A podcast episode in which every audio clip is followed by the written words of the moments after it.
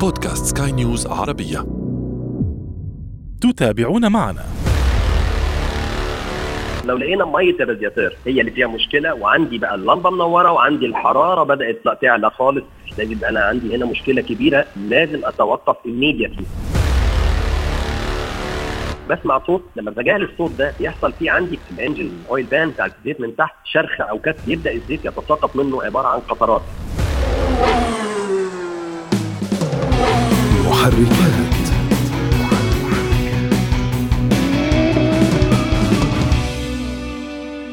كل مركبة تشتكي بطريقتها قبل أن تتفاقم حالتها وتقع طريحة الميكانيكي، فهل تعرف لغتها؟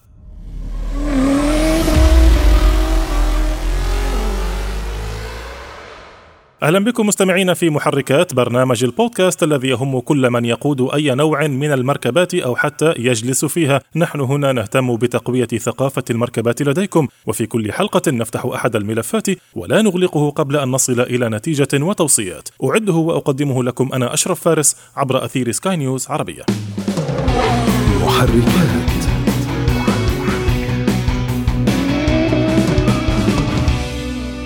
كما يقول المثل الشامي أول الرقص حنجلة. في حالتنا هذه أن لكل عطل في المركبة بوادر واستهلالات. فللمركبة لغة كما للبشر والحيوانات تعبر فيها عن علة فيها قبل أن تحدث. فإن وقعت الأخيرة طريحة الونش ورفعت على الجك عاجزة غير قادرة على الحركة والدفاع عن نفسها فغالبا لأنك أنت لم تستمع إليها جيدا وهذا واجبك عليها وحقها عليك. فالسائق حسن المعشر يجب أن يفهم لغة مركبته إن كان يحبها فعلا. الكثير من العلامات تظهر على المركبة والتي يمكن أن تشير إلى أعطال مكلفة إذا تفاقمت. فما هي هذه العلامات وكيف نعرفها وكيف نتجنبها قبل أن تحدث؟ لمعرفة ذلك ليس أفضل من مختص يأتينا من قلب وكالات السيارات ليعطينا هذه النصائح. نستضيف معنا عبر الهاتف من العاصمة المصرية القاهرة المهندس جمال عسكر خبير قطاع السيارات. أهلا بك أستاذ جمال. أهلا وسهلا بحضرتك واهلا بالسادة المستمعين. أهلا بك. أستاذ جمال بداية الكثير من الناس قد يغفل أو قد يستهين ببعض الأصوات أو الإشارات التي تعطيها المركبة.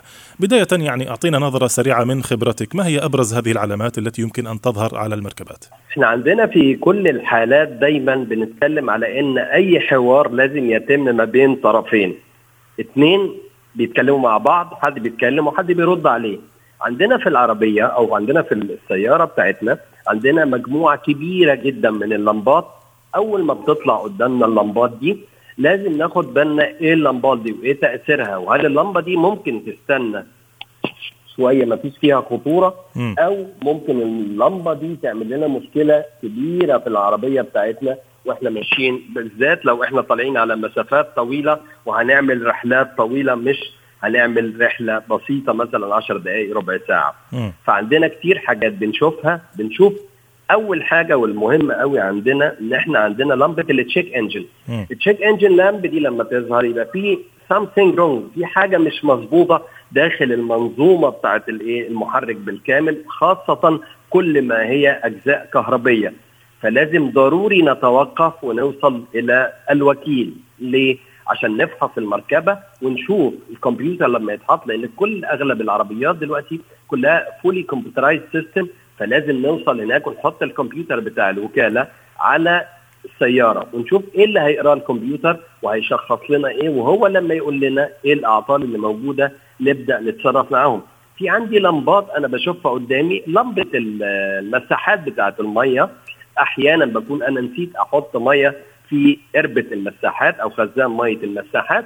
ودوت يعني يعني ممكن في فصل الصيف ما يبقاش عندي مشكلة. لكن في الشتاء لما يكون في أمطار أو في مناطق فيها عواصف لما يكون في مناطق فيها أتربة ده بيعمل لنا مشكلة على زجاج السيارة وده بيحد من الرؤية على الطريق خاصة لو إحنا ماشيين على ال highway أو ماشيين على ال ring road فلازم نخلي بالنا جدا إن إحنا عندنا المية دي ليها نوع بتتحط بيه. دايما بنزودها بصابون سائل نقطتين أو ثلاث نقط ليه؟ عشان تنظف الازاز تخلي المعدل الرؤية تخليه كويس جدا. طب دي نقدر نمشي بيها؟ مفيش مشكلة. طبعا نقدر. طب لو لقينا مية الرادياتير هي اللي فيها مشكلة وعندي بقى اللمبة منورة وعندي الحرارة بدأت تطلع تعلى خالص لازم أنا عندي هنا مشكلة كبيرة لازم أتوقف immediately. ليه؟ لأن أنا عندي مشاكل لو أنا استمريت بالسير بالمركبة على الطريق والمشكلة دي موجودة أو اللمبة دي منورة هتتفاقم ونوصل لمشكلة كبيرة جدا. ممكن نغير محرك أو ممكن نعمل overhaul لمحرك ثاني ودي هتبقى تكلفة كبيرة قوي على صاحب المركبة. م. عندنا منظومات الفرامل الإلكترونية ال ABS system فرامل الالكترونيه إحنا عندنا دايما العربيات كان فيها فرامل عادية منظومة الهيدروليك بتاعة الفرامل عبارة عن البدال بتاع الفرامل عبارة عن ال servo عبارة عن ال master ال main master cylinder. بعد كده ينزل على الأربع عجلات كل عجلة عليها ماستر وخلص الموضوع.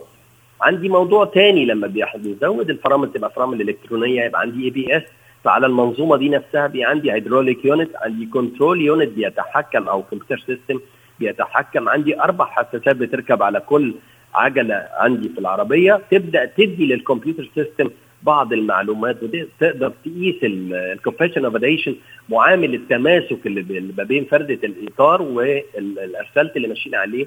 ليه؟ لأن أنا ممكن أكون ماشي على طريق نصه أسفلت ونصه رمل أو نصه رمل ونصه مية أو نصه مية ونصه أرض رخوة. فكل الحاجات دي مين اللي بيحسها؟ الحساسات اللي بتركب على العجلات هي اللي بتحس هذا الكلام. وتدي signal لل control unit الكمبيوتر تقول له خد بالك إن إحنا عندنا هنا معامل التماسك كذا أو كذا. لما نيجي نستخدم الفرامل هيبدأ هو يوزع على حسب الإيه؟ معاملات التماسك اللي بيحسها والحساسات عدد النبضات اللي بيوصلها الحساس للكمبيوتر. عندي تاني حاجات بنشوفها. لمبه أنظمة التعليق. يعني إحنا عندنا في سيارات ال hydropneumatic suspension إذا بيشتغل ال system بيشتغل بالزيت أو بيشتغل بالهواء تحصل مشكلة إيه؟ إن أنا بلاقي العربية بدات تهبط. أول ما العربية هبطت ما أقدرش أمشي بيها. واللمبه بتنور بتاعت ال suspension أو نظام التعليق بتاع العفشة بتاعت العربية. فلازم أخلي بالي إن أنا لازم أقف لأن العربية كده مش هتقدر تمشي بالشكل اللي إحنا بنقول عليه. هذا هذا بس معلش أقاطعك هنا. لا. هذا الهبوط يحدث في نظام التعليق الهوائي وليس نظام تعليق الزيت أليس كذلك؟ أح أحيانا بيحصل فيه تعليق الزيت العربية بتنام ما بتطلعش ما بتقومش. بال حضرتك فلازم نوصل للوكيل ونبدأ نشتغل ونشوف المنظومة إيه اللي حصل فيها إيه المشكلة اللي موجودة فيها اللي موجودة عندنا يعني عشان نعرف إيه نوصف المشكلة ونقدر نحلها. كل ده يحصل عن طريق الوكيل. عندي مشكلة كبيرة جدا بعض الناس بتتجاهلها وجود لمبة ال SRS وجود لمبة منظومة الوسائد الهوائية. النهارده كل دول العالم تتحدث عن ال quality الجودة تتحدث عن ال safety الأمان في السيارات. يبقى أساس العربية أساسا هي الجودة بتاعتها رقم اثنين عندنا الأمان. فلو أنا عندي ال SRS أو لمبه الأحزمة منورة يبقى أنا عندي ال system مش هيشتغل. معنى إن ال system مش هيشتغل إن لا قدر الله لو حصل إن أنا باجي قدامي ألاقي عارض مفاجئ قدامي على الطريق وأستخدم الفرامل بتاعتي بقوة فرملية عالية جدا ما الاقيش ان السيفتي بيلت بيشتغل معايا ما الاقيش المنظومة كلها بتشتغل معايا. يبقى أنا لو راكب المركبة معايا أسرتي أو معايا أطفال أو أو أو كل هذه الناس ممكن تتأثر بشكل كبير جدا. الحاجة الثانية والمهمة لو أنا عندي لمبة الزيت أحيانا وأنا ماشي ما باخدش بالي إن في عائق على الأرض أو في ماسورة أو في مثلا أحيانا في بعض الشوارع في بعض الدول يسيبوا البلاعات بتاعت البلاعات بتاعت المية ممكن تكون مفتوحة بعض الشيء. فتيجي إحنا عارفين إن العربيات أغلب العربيات دلوقتي العربيات ال passenger car بتتكلم على ال center of gravity إزاي العربية يبقى مركز ثقلها كل ما قرب من الأرض كل ما كانت العربية stable كل ما كانت العربية ماشية على الطريق في غاية الاتزان. فلما بيحصل إن أنا ما باخدش بالي وباخد أنا العربية بتاعتي ما بين العجلتين باخد بلاعة أو باخد حجر أو حاجة وأنا ما آخدش بالي بسمع صوت والصوت ده أنا بتجاهله. لما بتجاهل الصوت ده بيحصل فيه عندي في ال في الإنجن اويل بان في الكارتيرة بتاعت الزيت من تحت شرخ أو أو كسر بسيط جدا بيبدأ الزيت يتساقط منه عبارة عن قطرات. أول ما الزيت ده ينزل بشكل كبير جدا تجد إن لمبة الزيت المحرك بدأت تظهر. معنى ذلك ان ما بقاش فيه زيت في المحرك أو هو قل عن المنسوب المطلوب. يبقى لازم immediately لازم أقف. هنا بنرجع لحاجة مهمة قوي قوي قوي هي إيه؟ الأونر مانيوال أو كتيب الصيانة اللي موجود مع كل عربية. وأنا بشتري العربية وده بقى بعيد كتير على بعض الوكالات إن هو لما بيبيع العربية للضيف أو للعميل بتاعه بياخدش هذا الكتاب ويشرحوا للعميل. بمعنى أغلبية الوكالات اليوم تكتب هذا الكتاب باللغة العربية. ليه؟ لأن العميل بتاعه هو عميل عربي فلازم كتير قوي في كثير من الأحيان يبقى مكتوب. حتى الشركات الصينية بتكتب هذا الكتاب النهارده بتكتبه باللغة العربية. ليه؟ عشان العميل يفهم الكتاب ده معناه إيه. إحنا مبدئيا في صالات العرض وصالات البيع للسيارات لما ال service ال sales consultant ممثل مبيعات الشركة بيبيع العربية للعميل بتاعه أو للضيف بتاعه بيشرح له بعض الأجزاء اللي موجودة وبيشرح له ميزات المركبة. لكن قبل ما بيسلموا العربية بياخدوا على مسؤول الصيانة. من فضلك ده مهندس الصيانة اللي هيبقى مع حضرتك على طول في الصيانات الدورية للمركبة بتاعتك. بعد إذنك يا باشمهندس اشرح له كل المنظومات اللي عايز يعرفها. نبدأ أول حاجة نشرح له جسم العربية من الخارج.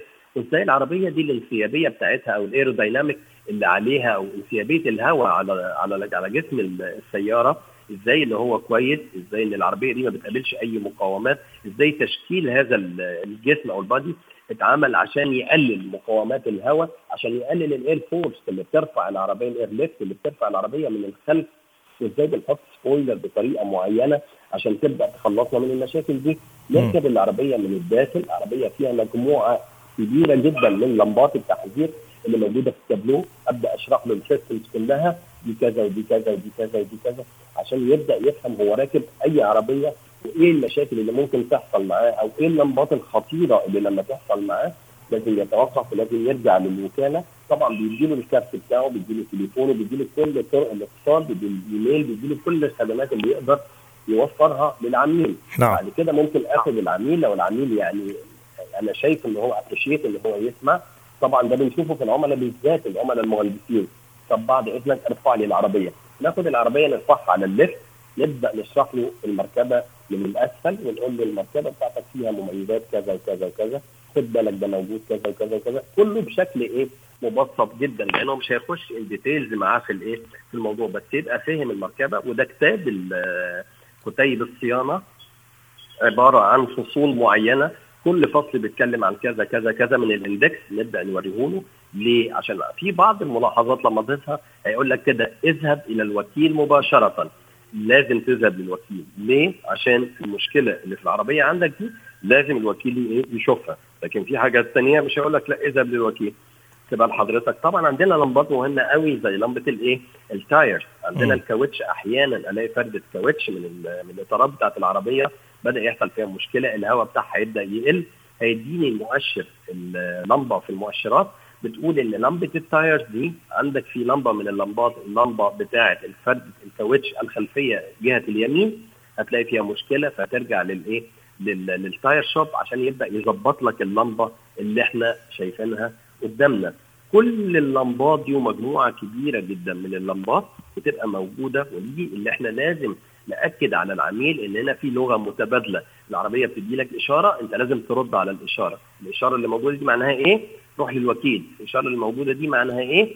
ظبط كذا. الإشارة اللي موجودة دي إيه؟ معناها كذا. طيب. هنا بتأتي الخطورة بتاعت مجموعة اللمبات. تفضل. طيب قبل أن أدخل معك إلى إلى علامات أخرى لكن دعنا بما أنك فتحت موضوع اللمبات. في بعض المركبات الألمانية تحديدا يحدث فيها آه، نوع من العطل المفاجئ في نظام مانع الانزلاق. يعني هذا يحدث أثناء القيادة في المركبة وتبدا المركبة بعدم الاستجابة لدوسة لدوس البنزين بشكل آه، جيد جدا. إما يتوقف استجابة البنزين أو تكون الاستجابة ضعيفة جدا. ما سبب هذه المشكلة نعم. وكيف يمكن أن تحدث؟ ما سببها وكيف يكون حلها عفوا. هناك هناك بعض المشاكل اللي إحنا بنقول عليها اللي بتبقى موجودة في كل السيارات المتطورة. إحنا بنتكلم على إن بعض المنظومات لما بيحصل فيها عيب معين عندنا في كمبيوتر الكمبيوتر بتاع المركبة عندنا إحنا حاجة مهمة قوي هي الامرجنسي كيس الامرجنسي كيس بمعنى إيه؟ إن أنا لو عندي بعض الإشارات ما وصلتش بشكل معين بطريقة معينة عن طريق بعض الحساسات نتيجة لوجود بعض الاتساخات على بعض الحساسات التي تعطي إشارة إلى الكمبيوتر هنا بيبدأ السيستم يشتغل إزاي؟ عن طريق الإمرجنسي يشتغل بحالة حالة اسمها حالة الطوارئ حالة الطوارئ دي يعني إيه؟ يعني تقدر تمشيك المركبة تقدر تمشيك لغاية لما توصل عند الوكيل ليه؟ عشان تحط العربية على الكمبيوتر الكمبيوتر يبدأ يشخص لك ويقول لك إيه الموجود إيه المشاكل اللي موجودة عندك في العربية؟ إيه اللي حصل بالظبط عندك في العربية؟ خلى الدنيا تشتغل امرجنسي نشوف بعض الحساسات ممكن يكون عندي قطع في ضفيره معينة عندي مشكلة معينة بتحصل معايا في العربية وأنا ما أخدتش بالي لازم إيه تشتغل هنا امرجنسي الامرجنسي دي معناها إيه؟ اذهب إلى الوكيل. يعني الوكيل أول ما ياخد المركبة يحطها على الكمبيوتر بتاع الورشة يبدأ يعمل تشخيص للعطل اللي موجود بطريقة بطريقة الكمبيوتر عن طريق الكمبيوتر system عن طريقة الايه؟ عن طريق ال digital عن طريق البيانات اللي بتطلع له قدامه. يبدأ يديني الجزء إيه الجزء التالف وإيه مشكلة الجزء التالف دوت؟ نبدأ إحنا نعمل التشخيص نعمل diagnosis عبارة عن بعض القياسات باستخدام الأفوميتر وخلافه. نبدأ نقيس كل الأجزاء واتصالها بعضها ببعض في جزء بيكون مقطوع في مكان معين في جزء بيبقى loose loose يعني إيه؟ سايب يعني. بدل ما يمسك male في female بقوة لا بيبقى في عبارة عن بوش خفيف كده فأحيانا يمسك يلمس وأحيانا لا. أول ما ما بيلمسش ما يعطيش الإشارة مظبوطة الكمبيوتر يشتغل على ال emergency case على حالة الطوارئ. لذلك نقدر نبحث عنها وده بيبقى عن طريق إيه؟ عن طريق ال wiring diagram ال wiring diagram ده اللي هي منظومة الدوائر الكهربية. السيارة اليوم تقريبا بيصل فيها مجموعة الكابلات والسلوك اللي موجودة في العربية ل 250 كيلو أو 300 كيلو كلها موصلة مع بعضيها عن طريق ال data bus بتمشي في العربية بالكامل كلها من كمبيوترات إلى أخرى عشان ال system كله بالكامل يحصل ما بينه synchronization ويحصل ما بينه الهارموني أو التناغم اللي بيحصل ودوت يدينا إيه مؤشر لأن العربية بتاعتنا فيها مشكلة ولا ما فيهاش يعني هذا يمكن أن يحدث يعني بحسب ما فهمت منك منذ قليل. يعني إحدى أسبابه الصغيرة هو تلف في البوش المطاطي. طبعا تلف في لا التلف ده بيحصل فين؟ التلف ده بيحصل إن إحنا عندنا الكمبيوتر ده لما بيبقى موجود بتخش فيه حاجة اسمها ال terminal. ال term ال terminal ده لما بيخش عبارة عن male في female. أحيانا لو إحنا فكيناه مرة أو ربطناه مرة أو أحيانا بيبقى فيه بوش. البوش ده يعني إيه؟ يعني خفيف مهوي مش ماسك male في male في female 10 على 10 ده بيعمل إيه؟ ده ما بيوصلش المجموعة بتاعت الإشارات بالكامل. فلذلك إحنا في بعض القياسات لما بنشتغل على بعض القياسات نجد إن الإشارة مش واصلة من المكان A للمكان B. فعشان كده نبدأ نقيسه عن طريق بعض ال wiring diagram اللي هي الدوائر الكهربيه الدوائر الكهربيه توضح لنا المكان فين اللي فيه الايه؟ الخطأ عبارة عن توصيلات معينة بنعملها. أول ما نوصل للجزء المعين ده تبدأ تعرف إن العربية بتاعتك ما هياش إيه؟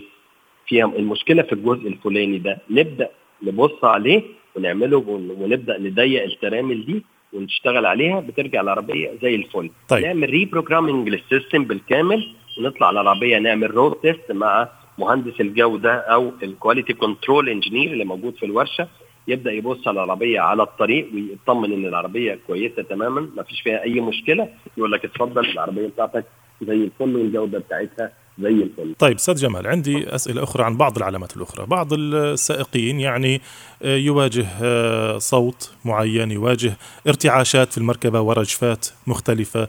ما هي أبرز الاهتزازات التي قد تؤشر إلى علامات خطيرة في المركبة؟ أول عندنا نوعين أو ثلاث أنواع من الاهتزازات. أول اهتزازة نتيجة لوجود بعض المشاكل في الويل ريم أو الجمب بتاع السيارة. هتلاقي إن العربية بتيجي عند سرعة 100 إلى 110 ويحصل steering wheel vibration هتلاقي طاره الدركسيون بتبدأ ترتعش في إيدك ارتعاشة جامدة جدا فنعمل إيه؟ ناخد المركبة أو نوصي بأن المركبة لازم تروح ال tire shop وتبدأ تعمل wheel balance تعمل ترصيص للعجلات م. لما نعمل ترصيص للعجلات نجد إن العميل بيشتكي إيه المشكلة؟ ده المشكلة زي ما هي لا المشكلة مش زي ما هي إزاي المشكلة زي ما هي؟ يجد إن هو عنده كمان مشكلة ثانية برضه لسه طاره الدريكسيون بتبدأ ترتعش عند سرعة 60 إلى 70 طب إيه المشكلة هنا لما إحنا عملنا wheel balance وظبطنا كل العجلات؟ نجد إن إحنا عندنا حاجة خطيرة جدا بتعمل لنا المشكلة دي. عندنا ال axle shaft أو اللي بيسموه الكوبلين.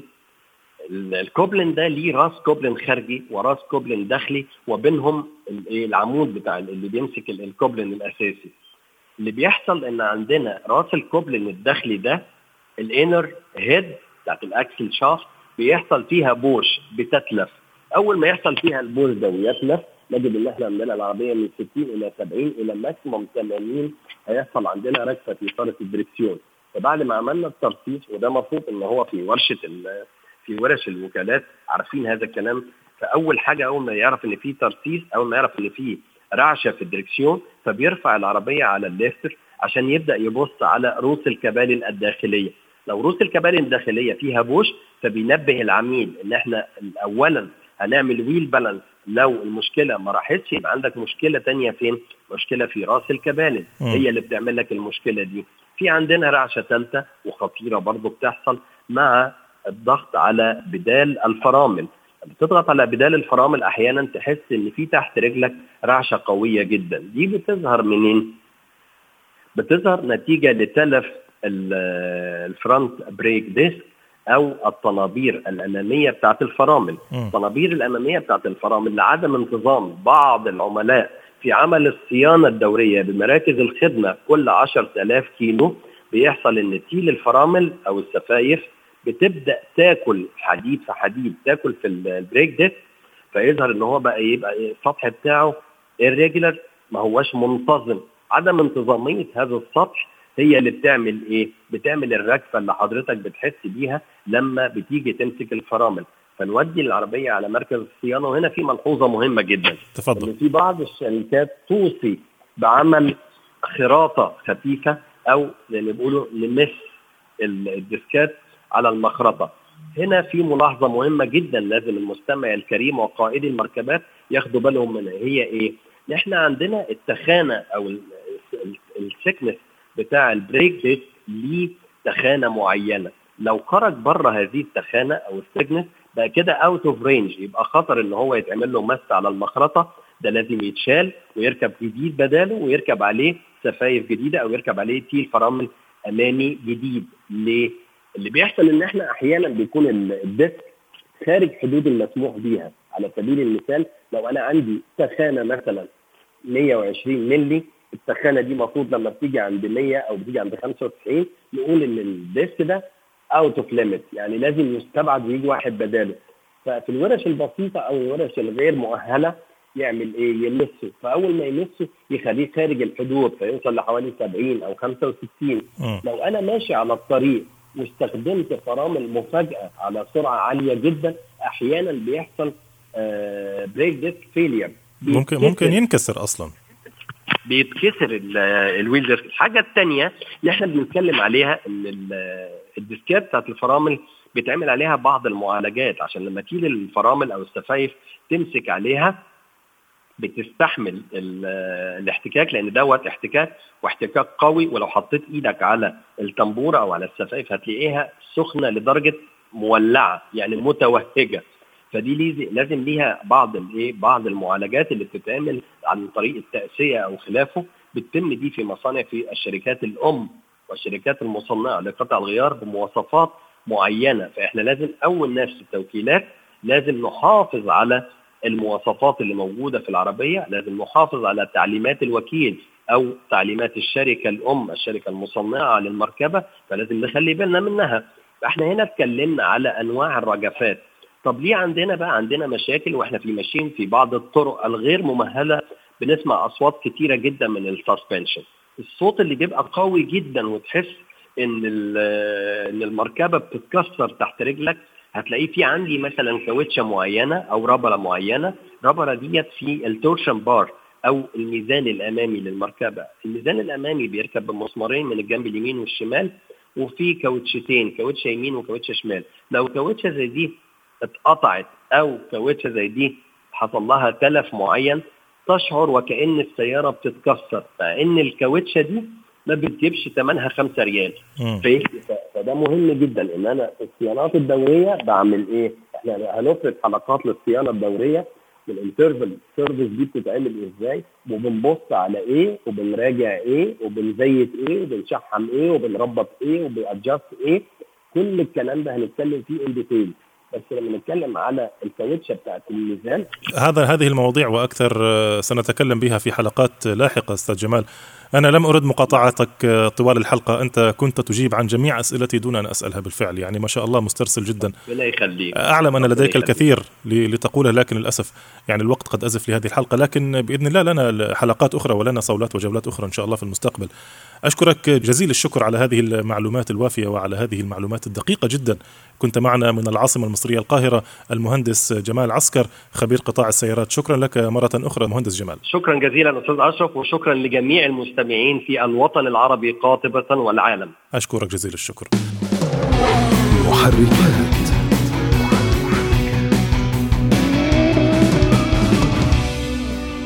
أنتم مستمعينا الكرام إذا حاز هذا البودكاست على استحسانكم يرجى منكم إعطائه التقييم المناسب في التعليقات في الأسفل. وبالطبع إذا كانت لديكم أي تعليقات أو تحسينات أيضا يسعدنا أن نستقبل رسائلكم وتعليقاتكم. في الإخراج الفني كان معي إيدي طبيب في الإعداد والتقديم كنت معكم محدثكم أنا أشرف فارس. مرة أخرى نشكركم على حسن المتابعة. دمتم دائما وأبدا. في أمان الله. مع السلامة. محركات.